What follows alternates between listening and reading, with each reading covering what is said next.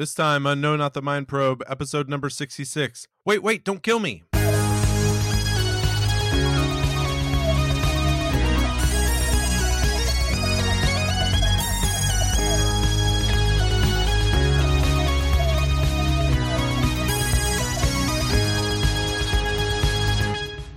Welcome to No Not the Mind Probe. This is coming towards you. It's like No Not the Mind Probe is coming coming right at you.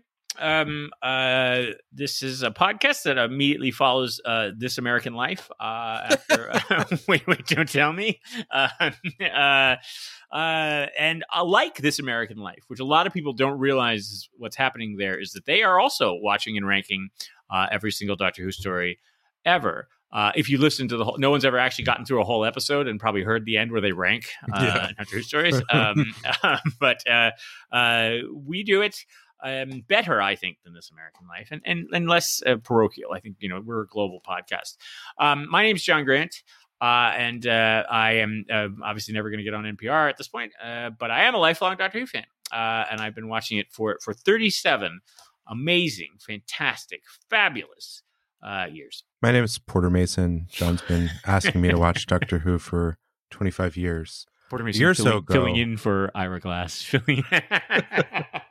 I can also do morning edition voice. A year or so ago, I finally said yes. Each episode will look at two stories. We're going through the new series in order, and our Doctor Who sommelier, John, will find a pairing with a classic story. John, what do we have in store for this episode? um, Porter, we're going to listen to Bartok's uh, fifth concerto. Uh, it'll go for 25 minutes, and it'll be a Those are the- pause while we fallen asleep. Those are the best because you know when they're introing or just cutting in between two classical things like genuinely like you should talk like that because people are likely asleep like they have dozed off listening to this. And so you really do have to be like i just want to cut in here. I just want to mention we're going to move over to a different beethoven symphony now please uh, it's uh, it's really great those yeah It'd be great if they just kind of like coming to you live from NPR. It's going to be some Tchaikovsky. it's the mozart two for tuesday here all right commercial well- free Mozart, folks. Commercial free Mozart. By the way, this intro and title is setting this up like this is way more NPR themed episode. This is it. This is all the only thing we're going to talk about NPR. Um, which, by the way, I also haven't listened to uh, that much in years. There was a period of time where I used to put that on. I know my s- elder sister listens to it all the time, but um, I it, I can't. I like it, but I I feel like you got to go all in on it and listen to like NPR like wall to wall. I can't. I don't also know. Thing, so for for international uh, of, of folks, um, Paul, um, NPR is National Public Radio. Oh, yes, yes. Our, it's, a- it's America's BBC, only less popular. Uh, and um, there's also there's a thing about and it, it's like- extremely much less funded. Yeah, Although right. they put out great stuff, but it's yeah, like it is fantastic. It's not mean, like often a, a- lot of BBC stuff, um, and you know, connected Yes. to Doctor Who, uh, PBS is is, is a, Yes, is that's right. um uh there's also is a thing about npr though it's like um there's an inevitability to like when you listen to when you're an adult like our age and you listen to it and you're like yeah well this might as well happen like it's, it's gonna like, i finally hit the stage where uh, it's me it's either an oldie station to listen to billy joel or or npr like i guess Make your choice. hit that wall like here we go i'm in it now um Really, uh, really quick, by the way. Um, what because tying this into Doctor Who, um, yes, Doctor Who aired here on PBS. That's also for international users. That's where we see anything from the BBC. Like that's where I Yep. saw Monty Python. Was on, on PBS. towers Similarly, would would they run like anything like the Big Finish on like NPR? Did that ever happen? Uh, no. Um, the uh, Big Finish has been aired on some of the BBC uh, radio stations. So, so um, you know, recorded first for Big Finish, but then made um, uh, on I think BBC seven or something. One of the or four. I, one of those was radio anyway. Um, but I think part of that is just because America doesn't do radio dramas, which is I, I, Oh, I never right. understood this. I I, it's, I love radio plays. I think they're brilliant. Um, they were a big thing in America in the like Yeah. early part of the 1900s. Yeah. Uh, okay, big digression here. Then we'll go back to the intro. Um, Okay. just for what reason it's on my mind lately. Uh, you are uh, you are also a big Bill Cosby fan, um, and I think I think may was, may was he reading- rest in peace. Yes. Yes, he was, yes, he's dead now. Uh, maybe not really, but he's dead to everybody. Uh, but do you remember the? I think he's from Wonderfulness. The thing about him listening to Lights Out, the radio show, and uh, you know he he would Hmm, listen to it on. alone and be terrified, and he would because he was like um he would uh, he thought that he would he would smear Jello on the kitchen floor because the monsters would trip. Ah, that's funny. there you go. Very good. Uh, anyway, but that's not what happens on this podcast. No one gets frightened, or that was last episode of this podcast. This one, people No. just wait. Yeah, yeah. Now, what are we, what are we watching? Oh, what do we do? We each Yeah. episode we look at two stories. We go through the. No, I already said this. So, John, what are we what are we doing in this episode? What are we I listening to? said. I don't know. We again, we've done like 14 takes. Um, uh, right here we go. Here's what's happening here. There's a lot of waiting. There's a lot of hurrying up and Hmm. waiting. Uh, we start with uh, the next in our um, 11th Doctor run. Another one that again doesn't really mention the main story. Uh, just is kind of Yeah, like, eh, sure. whatever. They they travel around in time. It feels related, but you're right. I guess it doesn't. Yeah, and, and I think these themes of like waiting and and sort of uh, and also um, uh, I think there is a key component here of, of time can be written. Anyway, we'll get to that. Uh, it is the girl who waited. Uh, it is uh, um, uh, Matt Smith and Arthur Darvill, of course, uh, as Eleven Doctor and Rory. But this is this is a Karen Gillan uh, tour de force here. Um, uh, this is this is when she's like, "Hey, I'm an actor, not just a set of legs." Um, and uh, uh, we've paired that with another story that involved people waiting for a long time, uh, a common theme. Uh, this is uh, another Seventh Doctor uh, story. This is Dragonfire that features the last story for Mel and the first story for Ace. All right, let's recap these episodes. We mentioned this is series six, episode ten of the new Who. It aired the tenth of September, two thousand and eleven. It is Doctor Who story number two hundred twenty-one out of two hundred ninety-nine, and uh, you know it's a standard forty-five minute episode. We mentioned it is Matt Smith and then Rory and Amy, and we have a clip which Get your goes hankies out. It's a sad like- one. like this. What are you doing? I lied to her, Rory. There can never be two Amy's in the TARDIS. The paradox was too massive. You can't leave her, she'll die. Doctor, No, she'll never have existed. When we save our Amy, this future won't have happened. But she happened, she's there. I trusted you. She's not real. She is real.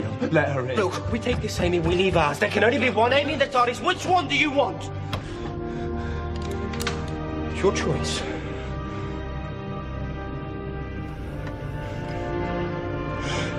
This isn't fair. You're turning me into you. Your choice, Rory. I got- Doctor! Doctor! Doctor!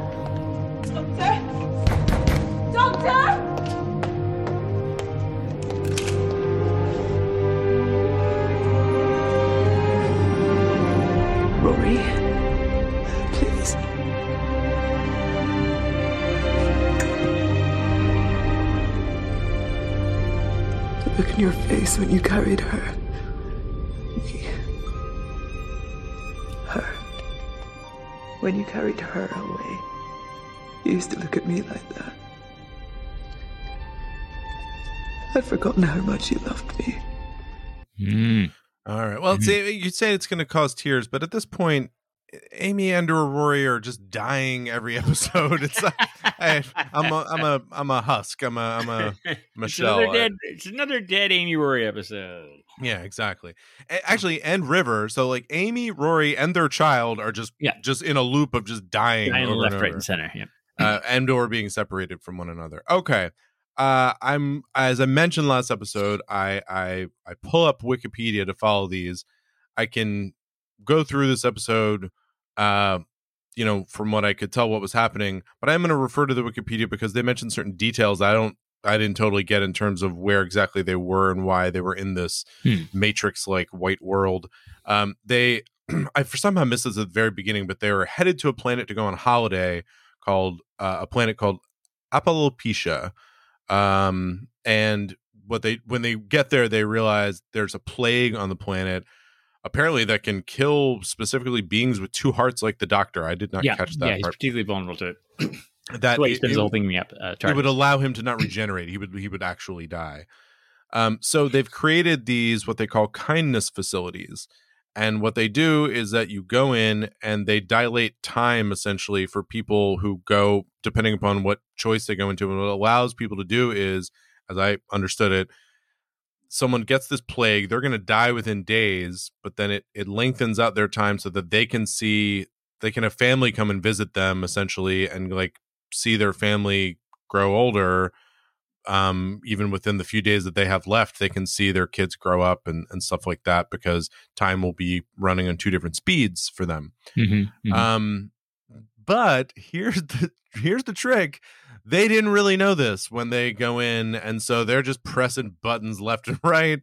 And uh, the doctor and Rory, when they enter, they press. I like the iconography of this. That they press. Was it the red anchor that they Yeah, it's an anchor and a stream or something. Two yeah and maybe. um and amy and and amy is delayed in the ship i forget why and then when she comes in she has to press a button they and she presses the other one and so they are now on two separate time uh time time is moving differently for for the two of them Mhm. they can see each other through a looking glass that is in the this little white room it has a very matrix feel as i mentioned they're in just like a, a world of Yeah, all Matrix white or, or um, a very inexpensive set.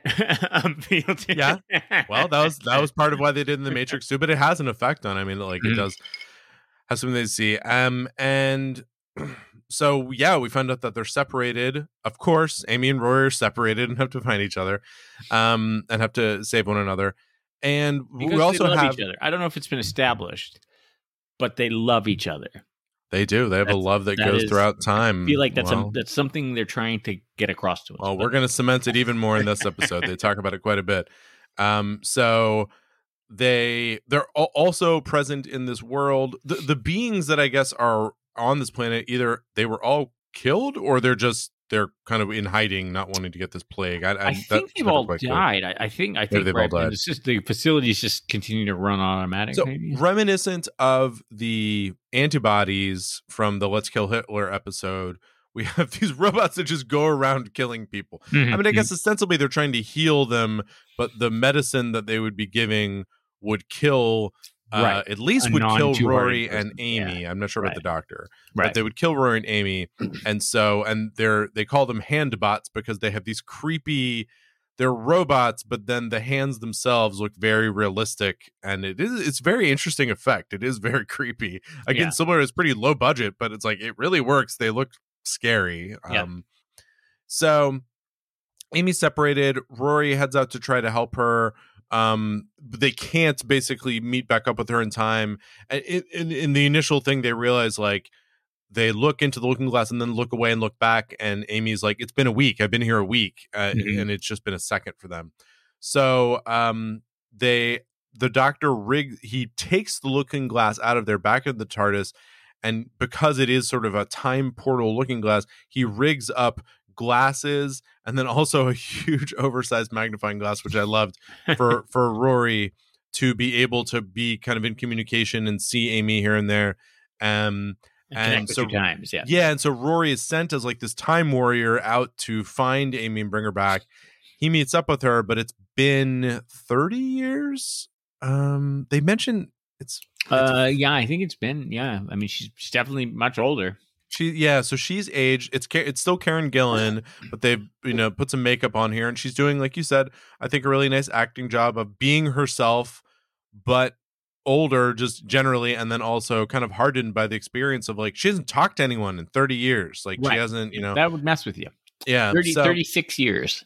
Uh, she was- 36 years yes um and then we get into this whole thing where it's like well uh they so rory found her and could, they could come back with her right now um and that would mean they'd come back with the amy who had to live this hell Right. for 36 years and also is now i don't know let's assume they were the same age is now 36 years older than rory right. um and so there's this whole interesting conversation about like do you love me i'm i'm i'm i'm her i'm i'm the same woman Right. and um they ultimately figure out a way to say and so, but then they talk about like well should we try to anything we can do to think to solve this would bring these two versions of amy together which is you know a faux pas it's a Yeah. time faux pas It's not best done. Yeah. but uh, what I, you know, what's great is that is the doctor basically says like, well, I don't know if anyone could do it. Like, if anyone can manage to handle this, um, this contradiction,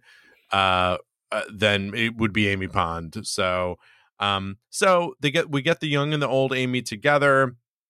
Um, they they're basically they're just like we're gonna figure out how to do this.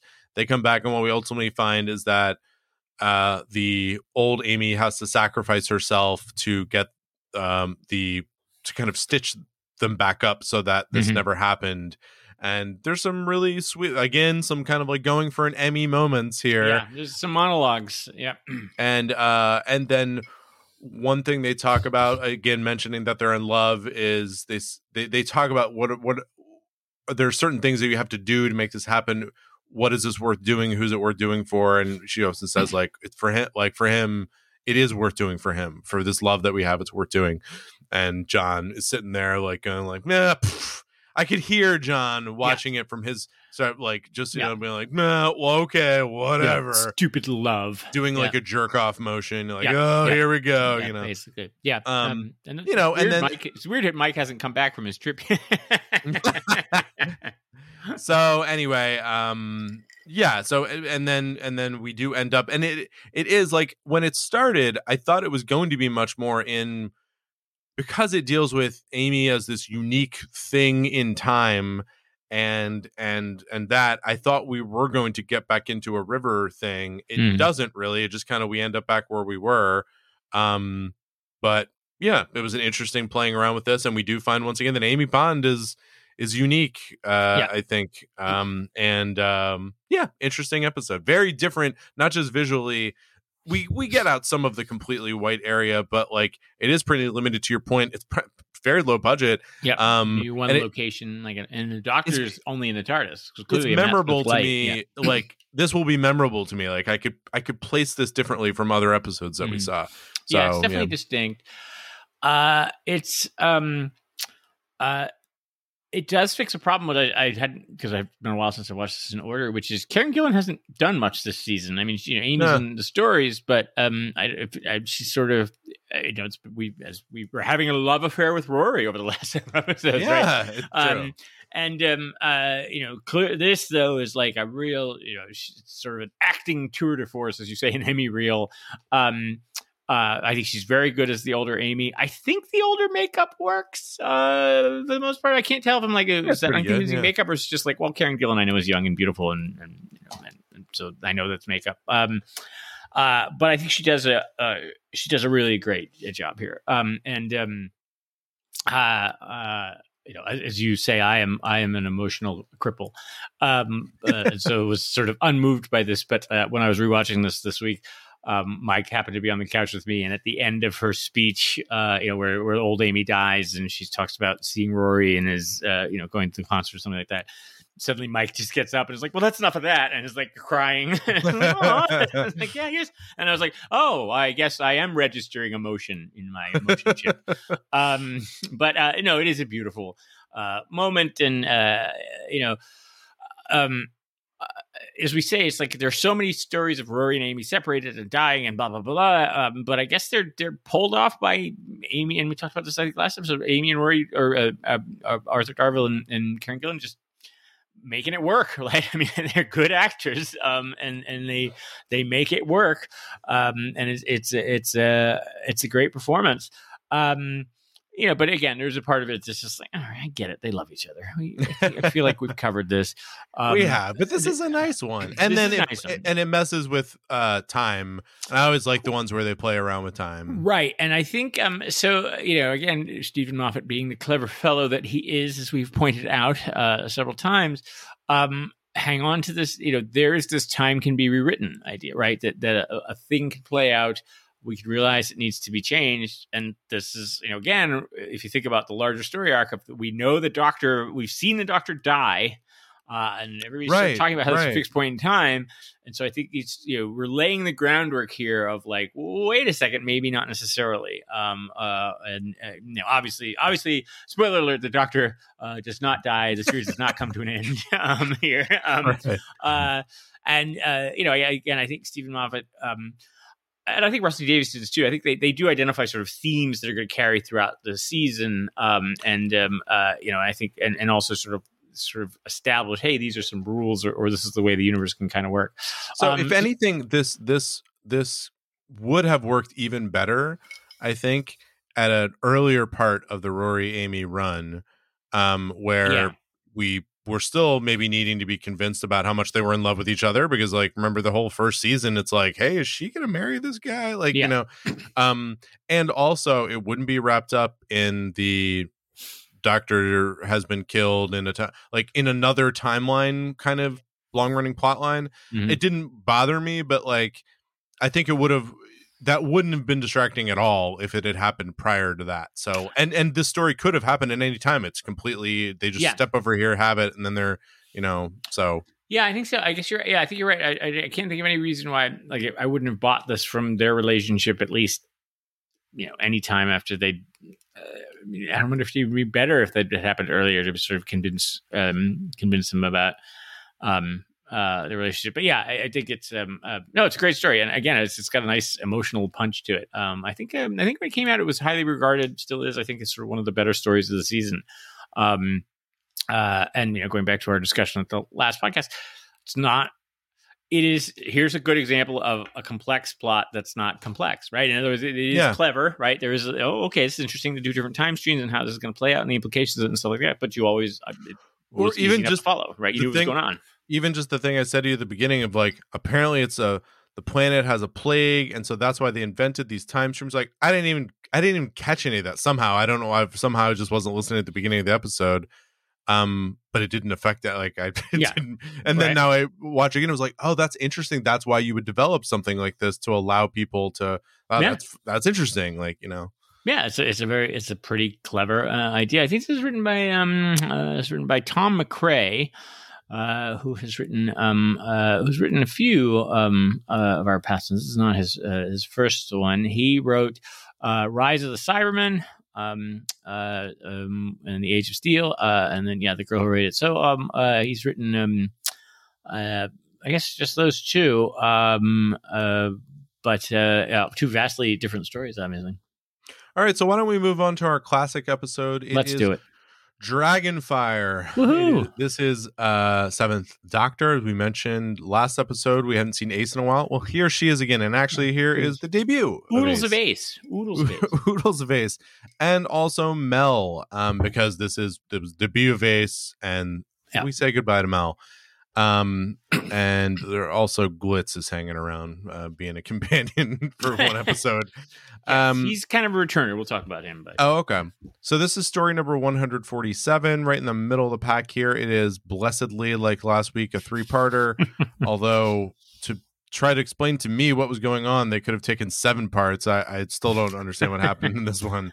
The 23rd of November through the 7th of December, my birthday. Woo! This finished airing on my 10th birthday. Mhm, mhm, um, mhm. so that's big news. Big I mean, news. if, if you had a party and people didn't show up, that's probably why they were probably cl- gathered probably- around their television sets watching. Fly, this. they probably had flown to the UK. watch that. And we have a clip of this episode, which John prepared, and I will play for you. It's the kind of thing I do. Well, I right? suppose it's time. Time? Hmm, Funny how business time. It delights in frustrating your plans. All Kane's bitterness and hatred thwarted by a quirk of time. No, I meant, I suppose it's time I should be going. Time that I left. Yes, well, you could be right. time for you to go. Before I go, how I business time. Doctor. Well, if you must I- go. Before I go, I'd just like to There's say. no point, Mel. No point hanging around wasting time. No, I'm not going until I've said my piece. I just wanted There's to no say time, that- Mel. Oh, all right, you win. I do. I usually do.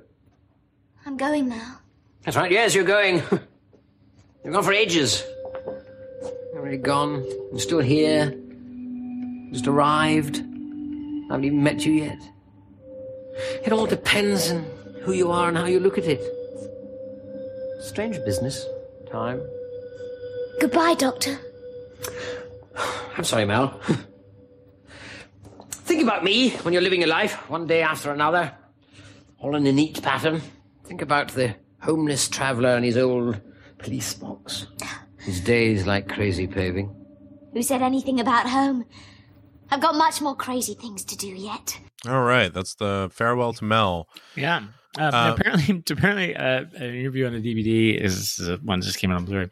Um, they were talking about how, like, apparently, the original way that scene was written was Mel was just like, well, bye. he just left. And then they were like, Oh, wait no. a minute, you know, she's been with him two, two, you know, she started with the sixth star, she's been with the seventh. There's been a ton of stories, but, you know, she's been around the block a few times. Like, I feel like, could we do a little bit? And so that, like, the script editor went and wrote, like, a longer goodbye scene. And I think that borrows from, like, Sylvester McCoy's audition piece and stuff. And they're like, it's a lovely little scene. I think it's a It's very great. beautiful I- little speech. it's funny when you played that i was like i really like that that little moment i also i like particularly the moment where he kind of gets lost in himself and trails off and saying like you're just here i just met you and like because he what he sounds like is he sounds like a senile old man Mm-hmm.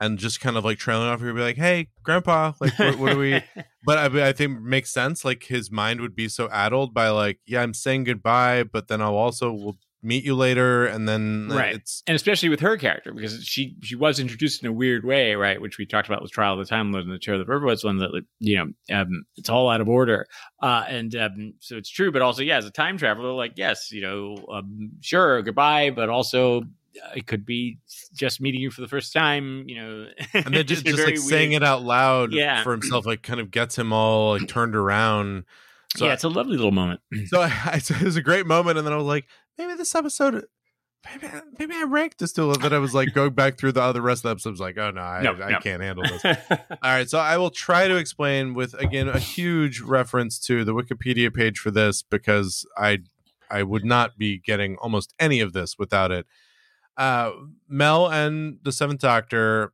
arrive on ice world aptly named ice world Yeah, it's um, got a lot of ice. which is i guess a trading colony and uh and they run into uh, aforementioned glitz you can tell me more about how we knew him Sabalom. but i but i Yeah. guess he's and he's a he's like a kind of like a pirate to me almost like in uh Well, covered like in a glitter Fat Han Solo. he's got some glitter Yeah. yeah and he's paying off debts to to someone so i guess he's like working here in the trading colony to pay off some debts okay um he's gonna explore he's gonna look try to find a treasure protected Mhm. by a dragon treasure and he has a yeah. map given to him by kane in exchange kane will return his ship you're right this is very han solo the nosferatu and clear his debts uh, the doctor and Mel are going to help. Glitz says it's too dangerous for Mel. She stays behind at a local diner and meets Ace, who's a 16 year old woman trying to talk herself up as older, but she's like a young kid who's come from Earth, uh, propelled by a time storm. I missed this in her bedroom. Um, and Uh, then I missed it too. So it's a throwaway line, right? It's giving her origin story, but it's thrown away very quickly. And also, Mel, who's from 1980s Earth and granted has traveled with the doctor and stuff, doesn't really react. She's like, "Oh yeah, I was experimenting around, and then I busted whipped up a time storm, and here I am." And Mel's just like, "Hmm, it'll happen. um we do hear i thought it was interesting to hear that that stuff from ace because you find out that she's you know she's a teenager and she's kind of like this like rebellious teenager troubled But teens." also she's super smart she's talking about how she like yeah i developed my own explosives in a lab i haven't it's like whoa you Yeah. know so i thought that was really she's she's an interesting character right off the bat um and you do i think even if you were watching this back then you get the sense from the beginning of the episode like ace is there she's you know involved in the plot but she's so she's so clearly going to be the companion now you don't Mhm. necessarily maybe know that mel's leaving but like you know that she's this girl sticking around like uh, because there's no reason for her to be in the story otherwise Right. really yeah. okay so the doctor and glitz follow the map but they were actually being tracked by kane uh and kane is kind of sent out a bunch of people is- is tracking a bunch of people and controlling some people who ha- are are indebted to him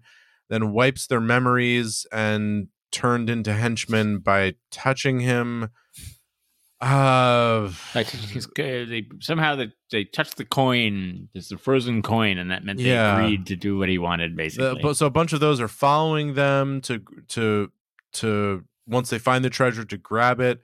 They meet the dragon, which is actually uh uh, uh like a robot, or or I guess a half robot, half biomechanoid, a biomechanoid, Paul, for biomechanoid. I'm so sorry. I mean, come on. That can shoot lasers from its eyes, which is a great Mhm, feature. Now, you- mhm. John, you were recently talking about going to get contact lenses. I would recommend if they could put in lasers. lasers. into your eye. That's, I think, the better choice. Right. I mean, they're, they're going to be like, "Hey, do you want to get LASIK?" And I'm like, "Oh yeah." And they're Yeah, going to yeah. shoot lasers in your eyes. I was like, "No, no, I want to shoot lasers out of my eyes." turn that around. Turn that. Could we put mirrored contact lenses in? Um, Mel arrive. Uh, the dragon uh, helps protect them and leads them to a control room where it plays a message, and the a, hol- a holographic message explains that Kane is one half of the Kane Xana criminal gang from the planet Proamon. Yeah. Uh, they were Which chased down. Yeah. and of course, Xana, who's Kane's lover, killed herself in the process. Kane Mm-hmm. was ex- exiled here. The message uh, lets us know also that Ice World is actually a giant spacecraft powered Mhm. by the power source that's in the dragon's head. Yeah. And Kane wants this because I then, don't he, understand your problems here. then that's how he could escape Svartos. Um, and then, but Kane must have been here for millennium. And as we've said, if you're trapped on a planet for millennia, you just start to want to take things over. You just get antsy. You get but, antsy. but only after like several millennia. Yeah, you a You're just few. hanging out, and you're like, "All right, well, obviously this is going to keep going here." So Kane hears about this. He sends a bunch of people to take the dragon's head because he's like, "Oh, there it is. That's what I want." Uh, the Nosferatu gets destroyed, uh, included with people aboard. Right? The people were yeah, killed. it's very. but Remember, um, this seems to be a thing they kept doing in um, uh, in these things. Um, remember, um, in uh, Delta and the Bannermen, which is a story immediately before this. Uh, remember the. It's a lighthearted little romp with musical numbers, Yeah, and, yeah. and, and then suddenly they blow up the bus with every single, all the incidental, char- all the extra characters. Yes. Like, oh my gosh! blow it up. They Same blow up like here. the magical mystery tour bus that they're all on. Yeah, yeah, wow. Um, so the the the dragon uh biomechanoid is decapitated.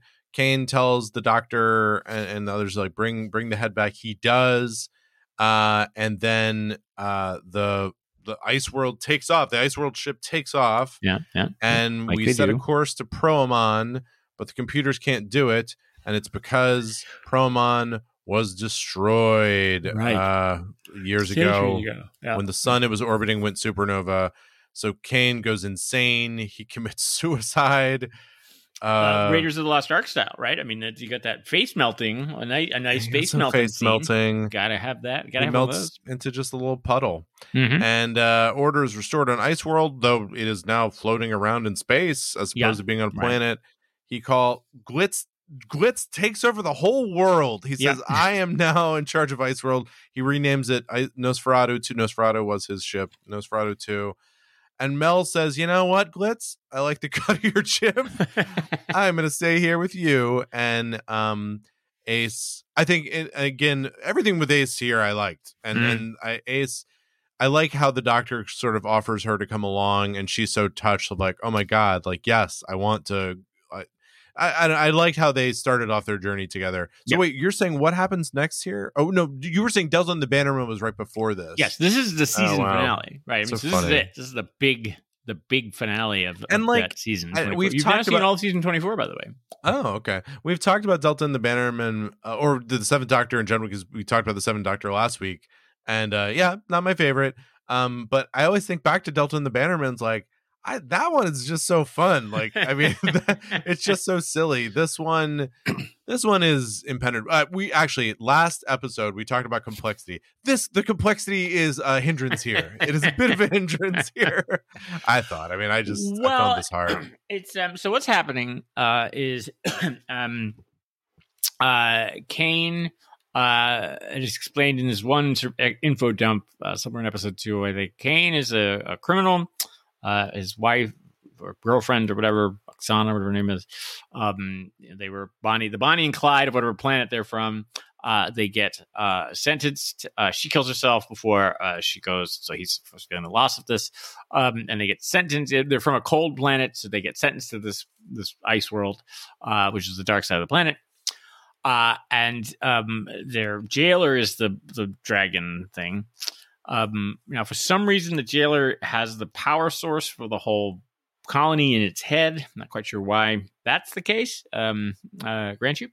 Uh, but because he's likes cold and the dragon breathes fire or laser beams, uh, he can't get near it. Right, he can't go anywhere to find it. Uh, so he's got to get other people to look for this treasure. He creates this myth of this treasure and tries to get other people to go after it. Again, why it takes centuries before anybody does this? I guess he was too busy running the freezer center and the and the milkshake bar uh, that seemed to be the center of this planet. Um, and then yes, and so then uh, you know the Doctor and, and Glitz find the treasure and blah blah. blah. Um, so yeah, I mean that's that's sort of the the rough part of the story. Uh, my favorite part though is uh, he's obsessed. He's a little crazy, but he's obsessed with this this woman.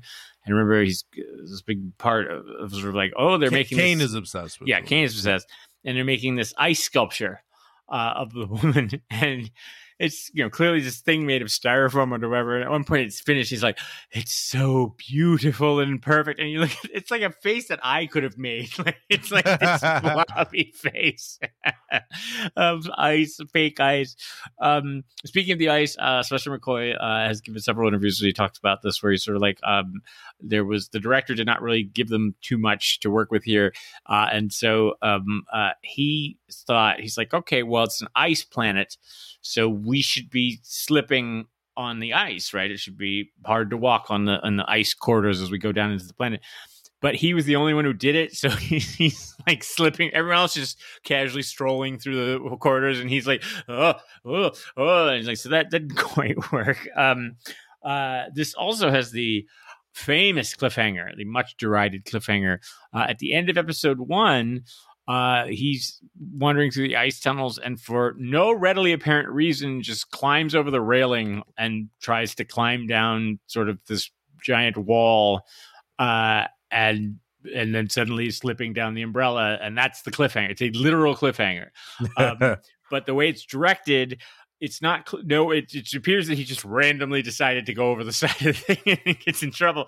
And then they show this sort of infinite drop and then at the end of the, uh, the, the beginning of the next episode glitz just kind of climbs down and then catches him basically. It, it's bizarre. Uh, um, uh, so there's a much much derided cliffhanger. So like oh this is a gotta have an ending here. Or gotta have a, a moment here. Um, uh, Glitz is played by Tony Selby. He's a pretty well known. Uh, he, we just passed away actually recently, uh, but he's a pretty well known sort of UK actor. Um, uh, and uh, Glitz was also uh, in Trial of the Time Lord, uh, which is the we the Terror of the Vervoids. It's the only one we've watched at that, but that was that multi-story trial thing in the Sixth Doctor. Uh, so this is a returning character, um, and I think the production team just liked him. Um, I, he's fine. Uh, not knocking anyone's socks off, but uh, he seems like a fine enough character.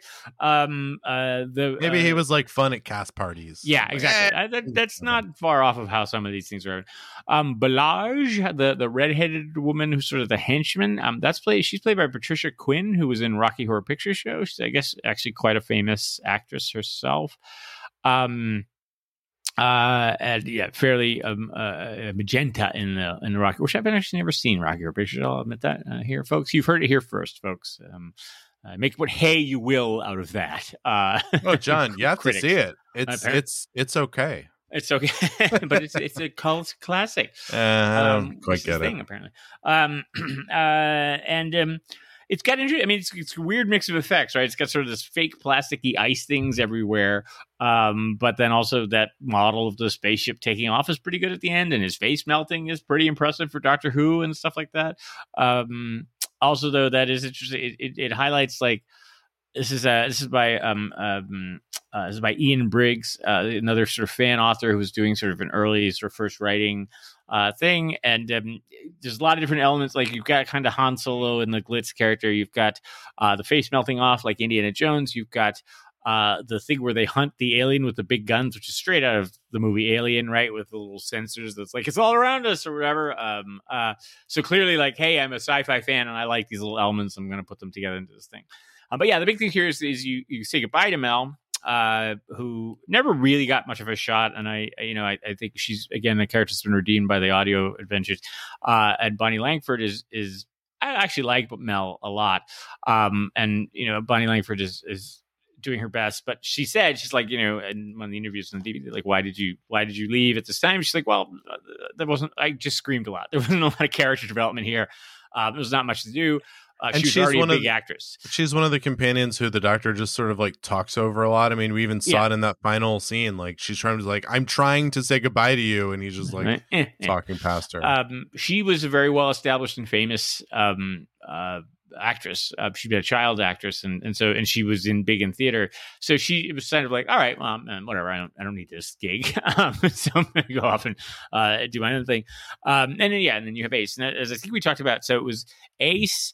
Uh, or um, uh, uh, what was her name? oh, the Um, woman from uh, You've been nice. nice. Yeah. um, it was going to be one of them, uh, and they were sort of both stories are kind of, and they had endings for both of them, uh, and it, they they sort of figured out which was uh, sort of looking at both actresses.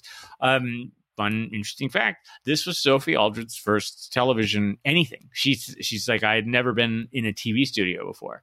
Um, and um, you know she does a pretty good job. There's you know she's got some tough lines she's got to try to make credible, which may be hard to do. Well, they They're make to- her they make her say Ace lots Yeah. of times Yeah, as an exclamation, which I thought would have worked.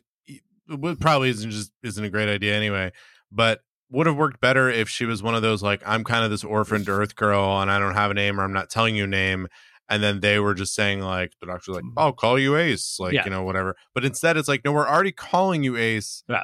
and then you're you're I say saying it. Ace. It's like maybe someone Yeah. needs to Oh. take you aside and be like, hey, easy, easy. So that's that. when you when you something good happens to you, you go Porter, order. That's Porter.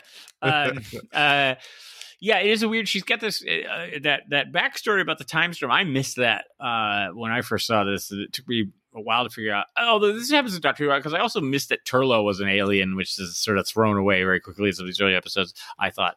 Uh, so, but yes, the whole time storm thing is important. It comes back. and They mention it in Chris Fenric and some of these other things about how how she got off modern day Earth.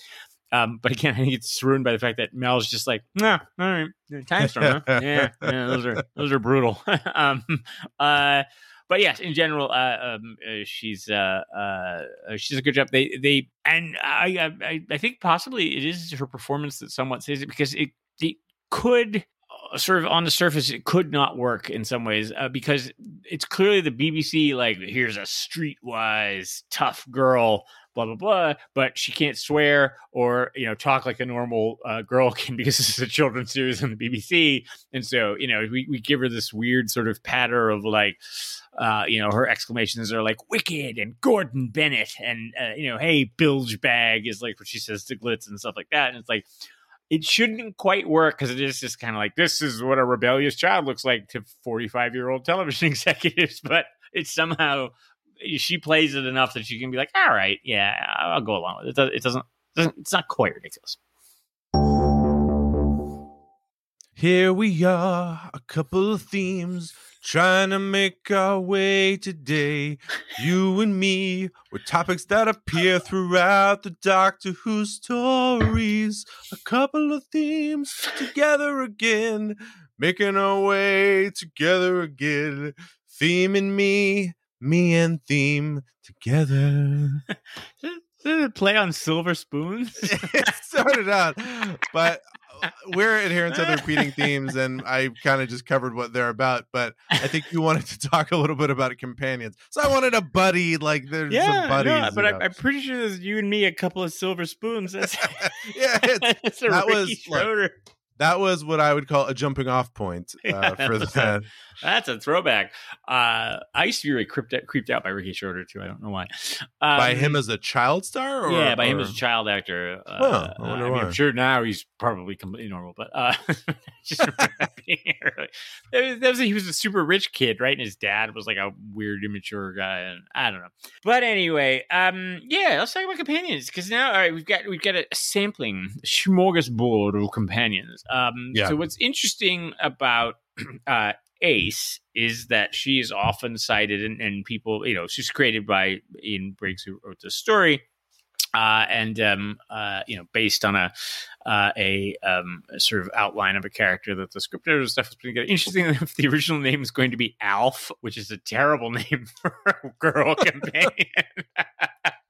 especially because I don't know if the series Alf had come out yet, and um, you know that would probably have really undermined. I think Alf was late '80s because we didn't have the puppet technology Yeah, until the until the early '90s. Um, to Because this pull that off. so it was 87. Huh. yeah.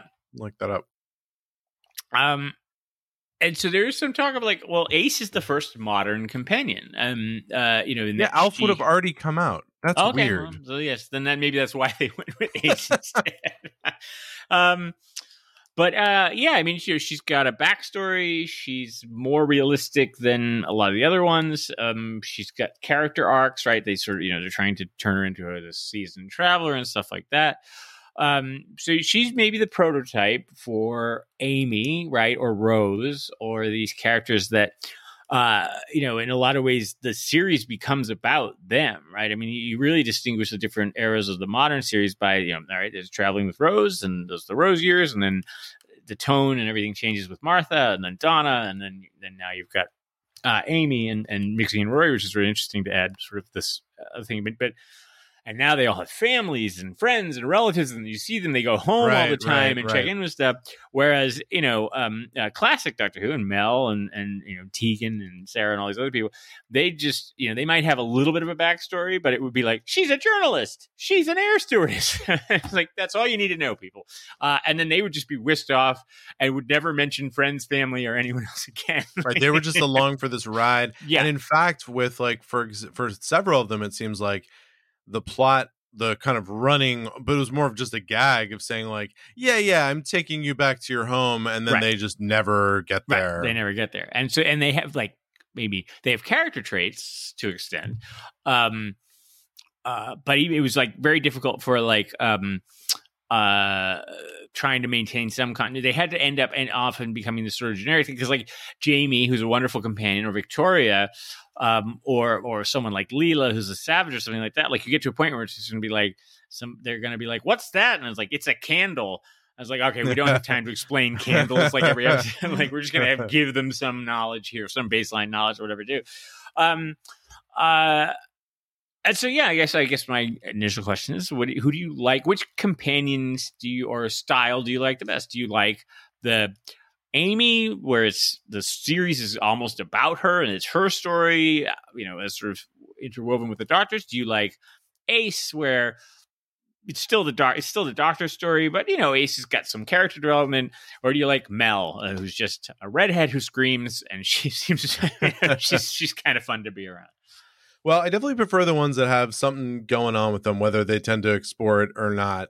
Like, so for example, I I really like Ace, and it's funny to me that she was the last classic companion. Like they sort of hit upon uh, or something really great with her, and then she's really not there for for terribly long, and then the whole thing ends. I guess they go out on a high note. Um, I like the team uh, so far. I've enjoyed the teams of companions much. I like Rory and Amy. I don't really like when it's like a team of companions, but they themselves are just different castaways put Random- together. yeah. mhm. I feel that's very distracting. I mean, sometimes they have chemistry and get along okay, but it's just it's too complicated. It- it's like you have Tegan, and then who's there with Tegan? Um, Nyssa, and she's yeah, an alien, yeah. and you have Adric or Turlough. Oh, right, right. There's three of them, and uh, it's it's too much. But but I think Rory and Amy work because they just have their own thing going on, and then they're they're they're together with him. Um, I don't know if I need the whole plot line to revolve around them. Um, I thought that happened as I've talked about that too much with Rose. It's like, can we just move on from Rose to the point that the next companion didn't even really get much? I mean, I know we did go into Martha's story some, but it was really overwhelmed by the like Rose canon. Yeah. Um, I, I, but I, two ends, you mean? yes. It's blasted Rose. The funny thing with I would say Rory and Amy is, and but this may I don't know this might be more about season arcs than necessarily whether it's a companion arc or not. But that like once you start the season arc, then it's you want the resolution to it, so it's sort of hard to start it and then be like, hey, that was pretty cool, right? Set that aside for four or five episodes. Like you want to know what's how it's wrapping up. So um I thought they did it well with the initial Amy arc which was the wedding the pan to the wedding dress Mhm. and then we kind of trickle back into that and then ultimately like we resolve it. I thought that was just done really really well. With this one with them having kids and and then the thing with river or whatever it feels like i i i'm kind of feel a little adrift with it of like well and part of that maybe just like the kickoff of it was a little confusing and um, anyway. So i don't mind the plot lines that completely ro- revolve around the companions or that they are such strong characters that some of the not just not just season arcs but like episode plots uh revolve around or are are are, are tailored toward them being this companion being there or even having Doctor-lite episodes and stuff like that like I like that if they're good characters I don't tend to like so I guess what I don't like are when the companions are just sort of like ciphers that are there for the doctor to have someone to talk to Mhm. of like I need it would be weird for me to talk out loud to myself. So come over here so I can talk at you and lay some pipe for the Tom Baker, story. he was right. Tom Baker wanted a talking cabbage on his shoulder. That made it the way to go. Yeah, I don't, I don't care for that. Um and so and then I don't like the groups of companions because it just seems like random. Like I just I the exceptions that I've liked honestly were the very first set, but actually they were related because Susan Teachers and working and Susan was a student. Yeah. yeah they they all knew each other they were both teachers at the school and they knew each other so again that that worked but um i i don't really like they're fine like i liked jamie so when jamie was there with victoria and he's there with someone else too Uh, Zoe later. Yeah. y- yeah yeah it's fine because i like him but i it could have just been one or the other it didn't need to be Yeah. i think w- the way to handle that better is just sometimes you have people who for lack of a better explanation feel like they're companions for a day like for this story they're kind Right. of another companion that's fine um and so i would rather i like it better when they just use that technique and then keep the strong companion um you know what's interesting to me is um and i think goes toward how they really built this engine of a show that's like you can just do this forever is that there isn't to me a type of companion that sticks out as that's the that's the one it's like Mhm. no like i just mentioned i like jamie as a companion who is a particular type i like i keep forgetting their names but they were the, i didn't like susan but the the the two teachers Barbara were- and Ian. Yeah. yeah, yeah. Barbara and Ian, they are a completely different type of companion. I I liked um uh, of course I liked uh Sarah Jane, but I, I liked Leela. I, and Yeah. and then I liked Ace. So it's like it's not just like, oh, you need a strong woman who can stand up to the doctors. Like, yes, that works. Um, but that's not the only type that works. And you can also have these groups. Um, I certainly don't think, and I was happy they found a way slowly to move away from with the new Who that it's like, oh, it has to be kind of maybe a romantic thing going yeah. on. It's Well, like they're in love that's, with each other. that's interesting, but then you move. So I, what's I think genius about the show is that like there isn't a type, there isn't a one companion type that works to me. But again, the ones that don't, it's not even so much that a particular character isn't working; it's that like you didn't really make a character, you made just kind of a Right. A, a just question machine. And that's a- what, a that's mannequin. often. Uh, that's what Bonnie Langford, who played Mel, was kind of sort of complaining about. Is I might, and, and you know, they, if you see interviews with the older companions in particular, they're like, my job was to say, "Why, doctor? What's that, doctor? Who's that, doctor?" And they're like, Right, and that gets old. Um, uh, it is interesting. It's interesting you mentioned the dynamic around multiple characters. Um, you actually see this in in the uh, the Jodie Whittaker years. Uh, she travels with a lot, uh, and in the initial season, it's uh, it's a it's a, gra- a step grandfather and his grandson, and then this other woman who's a police officer, uh, and they all meet together. Um, and it kind of illustrates exactly what you're saying, which is the uh, the Graham and and uh, Ryan. I think the, the they um, uh, the grandfather and the grandson. Uh, they have it's really interesting, right? There's a, there's a complex dynamic there that's also going on, uh, and so they have interesting interactions as well as with the doctor. And uh, Yaz, who's a a, you know great actress and, and whatnot, has nothing to do. like I mean, she's just like, and also her like yeah, she's, like, hey, she's like Mary Ann and, and the rest on Gilligan's Island. She's like, oh yeah, she's around. Um, and it took it's it's her, her it's taken it's taken a while for her to develop. Um, uh, and and so yeah, without that dynamic, and of course you had in classic Who, you had the problem of the rule was no hanky panky. Like you know, it'd be like ah, if, if Adric and and Tegan or if Tegan and Nyssa like had fallen in love and had a lesbian relation, it'd be interesting. But you can't obviously do that in '80s Doctor Who. Um, or at least not explicitly. They- Um, right, that would be interesting, even if they had come from different places. If they Yeah. then sort of got together, kind like, of okay. interaction, yeah. Versus all just uh, versus the hub and spoke, right? The doctor's the hub, and everybody's just orbiting around him. Um, I think I do think it's a um, what I like about Mel. Uh, so you know, I think an issue partly in Ace is a little bit of this, but uh, you know, again, I think she's a good character it as well. But is is they did sort of get into and Rose is the student. You're, you're a little this angsty teenager thing, like oh, you know, here's this young person, they have issues and challenges, and and they're you know trying to figure things out and blah blah. Um, which again is interesting if it's not overdone, and I think why people really like Donna so much was Yeah, she was very like a mature woman. Like, right, yeah, yeah, she was in love with him, um, and I think that's Mel, um, especially as it's developed in the in the eyes. Mel's very much Mel's. Um, uh, it's mentioned in her establishing stories, but again, it seems to be forgotten very quickly. She's a computer programmer. Uh, she's smart. Oh, yeah, uh, that's she's not very even independent. touched on. Yeah, um, so that's kind of ignored. So she's she ends up sort of playing as sort of a, an older, more mature character. It's just interesting. It's nice to see the doctor not have to be the parent, but actually have you know to be like, hey, this is a you know a much more equal. Um, but what's a great, is that again, both can work. yeah, and to that end, if you like mix it up, yeah, um, you had Tegan, who again, not that she was like dumb as a brick or whatever, but was just self-described. She's like, I'm, I'm, I'm a stewardess, and Yeah, like that, like mouth on she, legs. she wasn't a scientist or whatever, Yeah. right? But she was a great companion. But then, I mean, I, I really liked um, who was before uh, Jo Grant, um. uh, Liz Shaw, yeah. Yeah. Liz Shaw. I liked her, and I know that they they didn't like it and moved off with her or whatever. But like, I thought she was a great companion, and she was like basically as smart as the Doctor. So Yeah. like, I think it's cool that there's so many different things that can work. The one that um, they haven't really done on the show, but uh, they did in the audios that worked really well. Um, and I'm surprised, that, I guess, because you know the shows need to have because you know we're getting to this age where we're going to be. It's, this is us too.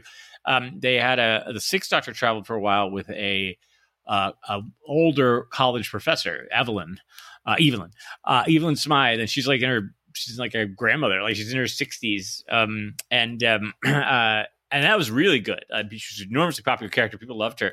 Uh, and um, uh, you know, very different dynamic, right? To have him traveling with somebody who's you know definitely not falling in love at the drop of the hat with everybody, like, but also um, you know has strong opinions. And she was a history professor, and so she had strong opinions about history and, and some of the you know changing history and things like that. She's a great character. Um, they haven't done that really with the TV series, which is a little disappointing. I think um, Graham, who's who was just mentioned, the grandfather is probably the oldest, one of the older companions that they've had. Um, Well, and, people Donna's fa-. Donna's like, "What a great father was sort of a companion for Yeah, right. Wilf, uh, um, uh, who just uh, Who just Bernard passed away, right, Yes, that, yes, uh, um, so, um, uh, but whatever. Uh, that's our that's our mind probe eulogy. Whatever. Um, so yeah, I think um, uh, uh, I- I think you're, you're kind of hitting the mark here. Um, in that, um, uh, for me, I think it's like okay, I need a um. I want them to have a little development and need, and that's the other thing. The doctor can't develop very much, right? Um, uh, because a the character resets every new actor basically in some ways, and um, you know there's there's only so many arcs that you can this eternal being that no one can understand can go through. Um, so also it gives you some kind of like part of a running story. Or easy thing is like okay, at least you know as a writer you're like I, I need a character to be able to develop. Um, and this cipher who's always the same that's very difficult to do is you know, father christmas character basically um, and uh, you know here's at least with companions i can play with it and i can you know bad things can happen they could die there's a lot of different options for them um, and so uh, uh, you know i think the the realization with ace was oh we can actually make an interesting character that has a story arc uh, and then obviously that plays into the into the modern era okay so we like them all got it Well, Noted. I'm gonna I'm gonna close out this theme section by revisiting our classic list of the companions who Oh, should have been. could have been yeah. because it's led off by uh, her name is Ray from Delta and the Band. Ray, and, uh, Ivan Ionize. Um, then we have uh, Duggan from City of Death. Duggan, yeah. Duggan, sorry.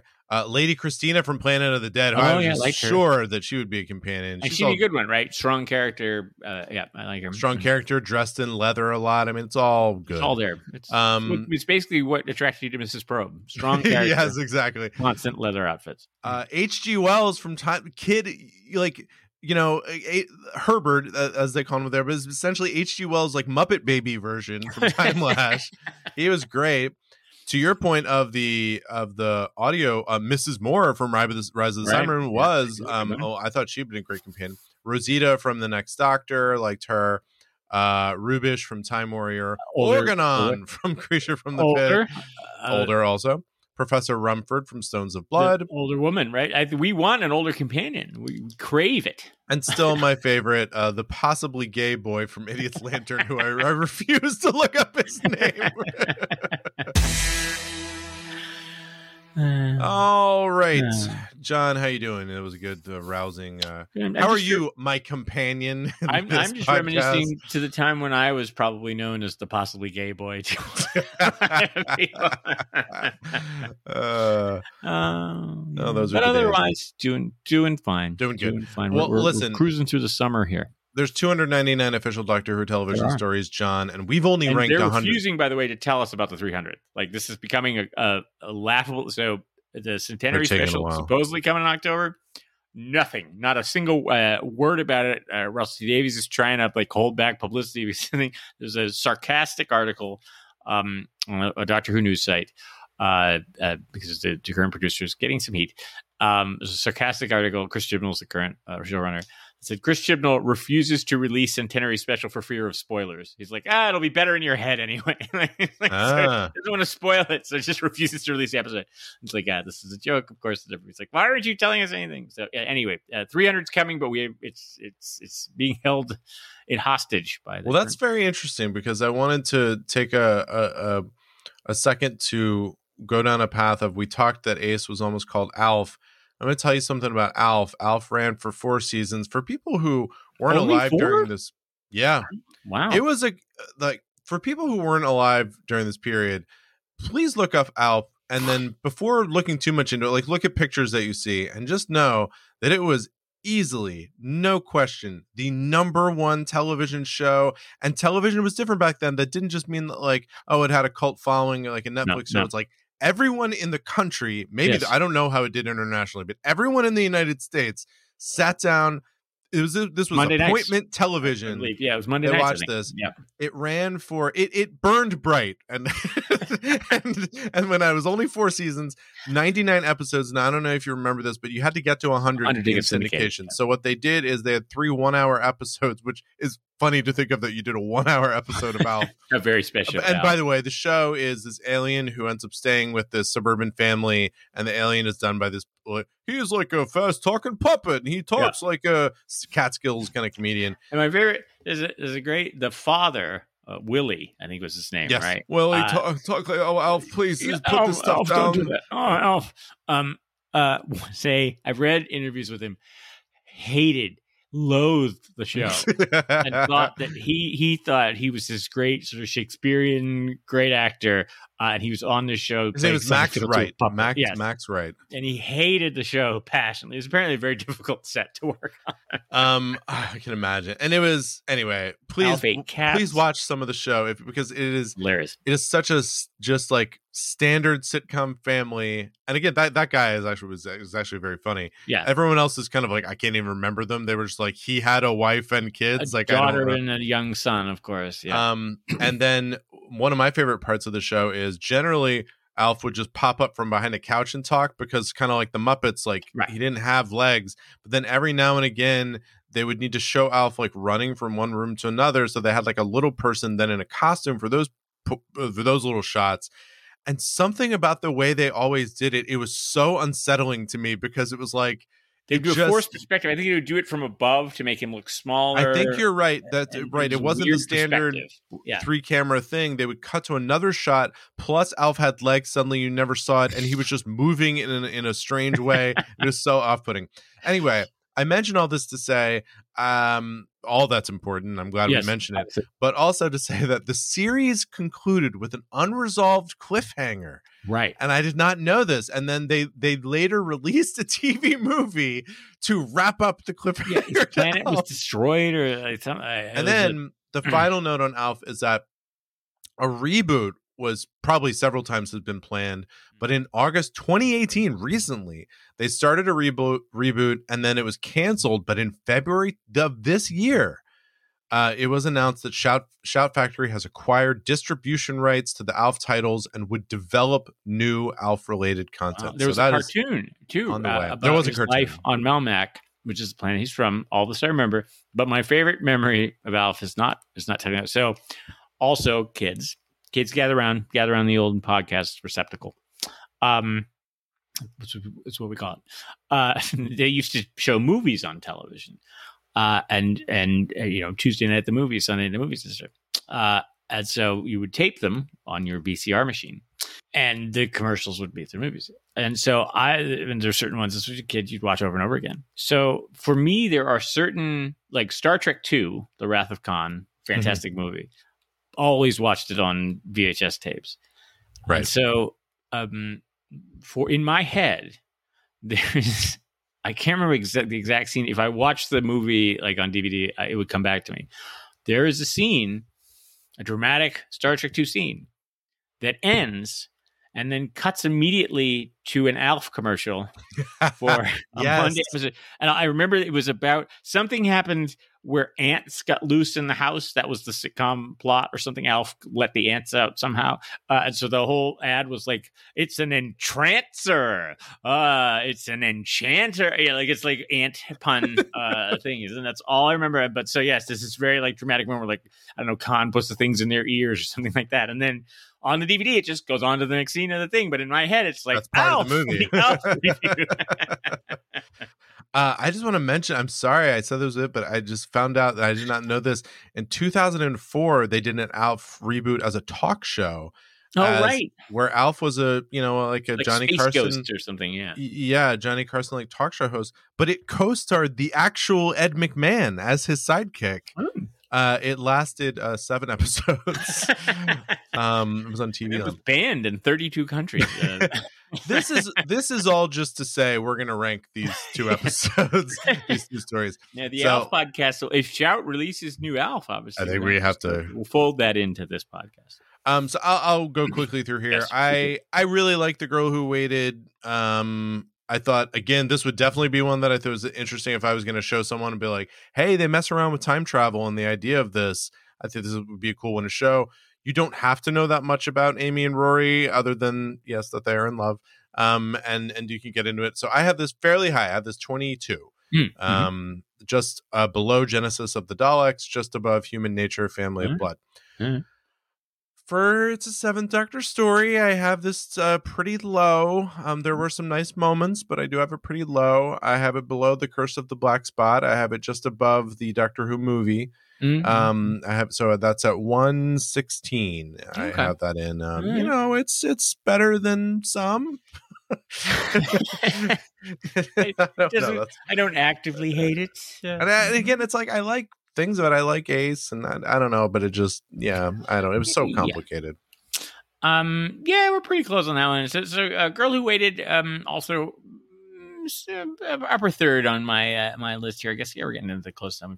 Um, uh, I I put it right by I put it number fifty two. I put it right by Human Nature and Family of Blood because it's that that real emotional punch uh, story to me. That that's, that's what stood out there. Also Gridlock, which I think is a very sweet um, and, and sad story too.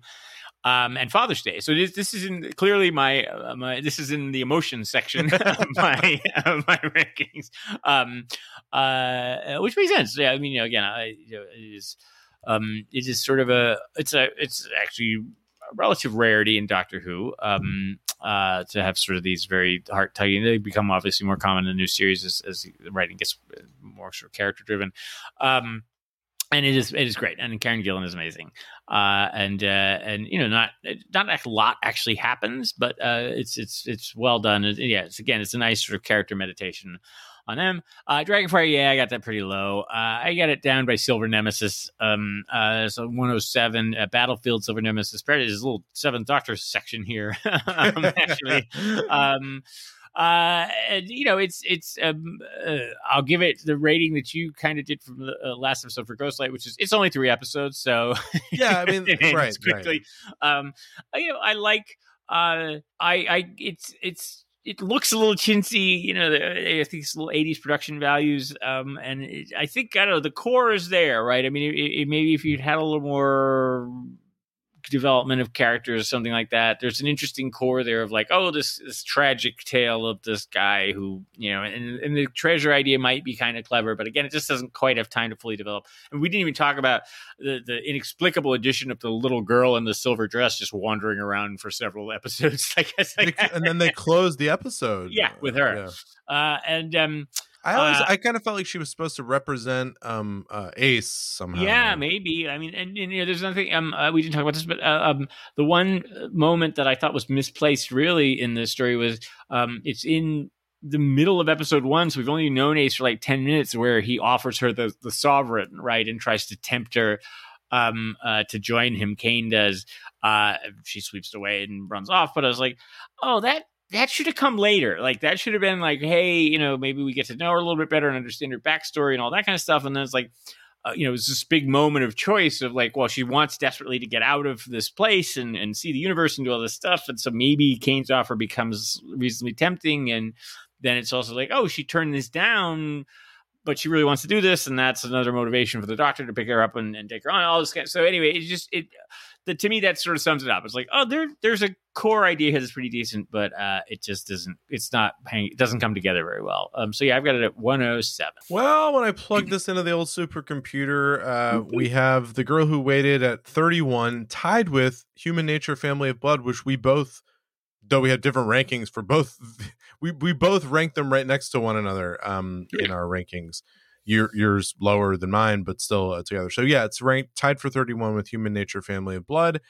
And yes, Dragonfire down here at the bottom, not the very bottom, not Time and the Rani, uh, Edge of Destruction bottom, but but at the bottom nonetheless. Yeah, time flight Um, bottom also not great. Time flight dominators bottom not. I not- will check in on the the just because we did a few more Seventh Doctor ones. Um, checking on the overall Doctor rankings, Yeah. and um, I mean, I think it it kind of it, it kind of works pretty well for me, honestly, because what we we do is we have the the sixth and seventh. Do- I mean, the eighth Doctor is is low because we have the one movie low. Um, but the sixth and seventh Doctor are at the bottom. Um, with but th- with the seventh Doctor edging out the sixth, and to me that does feel like right. It's like Mhm, yeah, the mhm. Sylvester McCoy episodes aren't great, but I think they've edged out the ones yeah, the Sixth Doctor. six is not great. um, and then uh, other than that, we have the first Doctor. Then we have a kind of a tier that's the first and fifth Doctor, and then then the second Doctor, and then we have the third and fourth Doctor, the highest of the classic Doctors, and then all of the new Doctors we have ranked like in that realm uh, with with Matt Smith being Mhm, very mhm. high, which maybe that'll continue. Um, but Trying to look uh, at what our what's our greatest difference. Um, uh, we're very close on the sixth Doctor. Um, uh, everything else we're if we're apart, we're like twenty apart. we're we're different on the ninth Doctor. yeah, I um, have him a little lower, which is sort of funny to me because I actually really like the yeah. first season. You have Um, him. You have the ninth and tenth Doctor almost like the same. Like, yeah, in fact, actually, sorry, you have the ninth Doctor ranked better, which probably isn't necessarily what you think, but just you know, there's so many more David Tennant episodes. yeah. I think yeah, I think there's more that maybe pull that down. Um, I uh, have we- the newer Doctors ranked better than like you have the third Doctor, for example, ranked Yeah. better than David Tennant, and which is funny um, because you because you like the third Doctor quite a bit. Um, we're very close. We're very we're clear agreement on the second Doctor. Um, yeah, sixth, that that's second, true. They're right on. Eighth, well, eighth is only one story. Uh, um, uh, yeah, interesting. Numbers, P- people, numbers are amazing. Here we go. Yeah. I'll tell you. The ones we're most different on is the third Doctor. How did you I do that? that's weird. Why? The, you're right because I like the third Doctor, but somehow I just don't rank them. I, I think I just don't rank classic episodes as high, Yeah, and then the seventh Doctor, but whatever. But um, yeah, no, that's interesting. intriguing. Uh, guys, Intriguing. you can go to mindprobe.show and get all we're this just going to read these data. quietly to ourselves now, folks. But uh, we're going to keep the podcast running. you you have the power of data in your hands. If you go to mindprobe.show, you can see the rankings. You can slice and dice them by me and John's rankings separately. You can look by doctor, by Do it. by do it. season, you know, all that it. stuff. You can also go and see the watch order if you want to watch along with us. You can see what we're going to watch next episode. And John, what are we going to watch next episode? All right. Um, uh, we're starting. We're we're, we're coming around, uh, uh, as they say in the Masters, Amen corner here. We're we're almost to the end of the end of the the back nine here. Uh, we are um uh, uh heading. It's, it's another interesting, actually, common a little bit of common ground, I guess tonight. Tears. I don't know. Um, it's another one about scary stuff, uh, and and stuff in the mind and fears and all that kind of stuff. Um, but this time set in like a, a shining esque hotel. Um, it's uh, it's the God Complex. Um, uh, it's next uh, Matt Smith Rory Amy one. Uh, and uh, I've paired that so that, that deals with people's fears, like their secret fears or their hidden, you know, their worst fears. Um, so we paired that with them. Uh, and this has been a, a, a, little while since we've had, oh, I guess we've had one earlier this season, but a third Doctor one, a third Doctor and uh, Brigadier and Benton and Yates Ooh. and Jo and the Master. Uh, it's, uh, um, this is an early Master one. Uh, this is the Mind of Evil, uh, and heads up, this is a six uh, six parter. Oh, good. But it has a lot of action sequences and things like that. It's all set in a prison. So. Well, here's to finding time to watch six episodes of that. and and here, by the way, we are barreling toward the end of uh, season six here in the new. yeah, uh, yeah. So, as, we're as, moving as, along. Um, as we can tell, um, and actually, God Complex doesn't really get at this either. Or uh, we're barreling towards the end of it, and we're not making any progress on the plot. it's just like, and we aren't going to uh, until we get to the wedding of River Song. So, yeah. at the very end. But Well, here's to that's the that. future. Yeah. Here is to the future, John, and uh, I bid you good day, sir.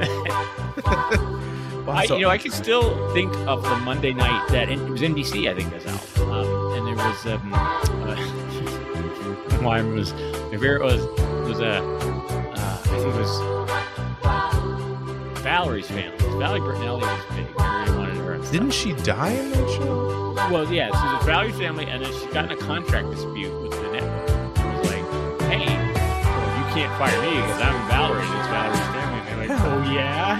And then they killed her and they And called it the Hogan her family, right? Yes, and, they call, and then they brought in Sandy Duncan and call it the Hogan family. Like, there, take that. And we just less- kept watching, and we were just like, I guess I'll watch this. It was just like you just watched whatever was on. Right. Um, Um, Anne Meara was on Alf. I don't remember that. Who?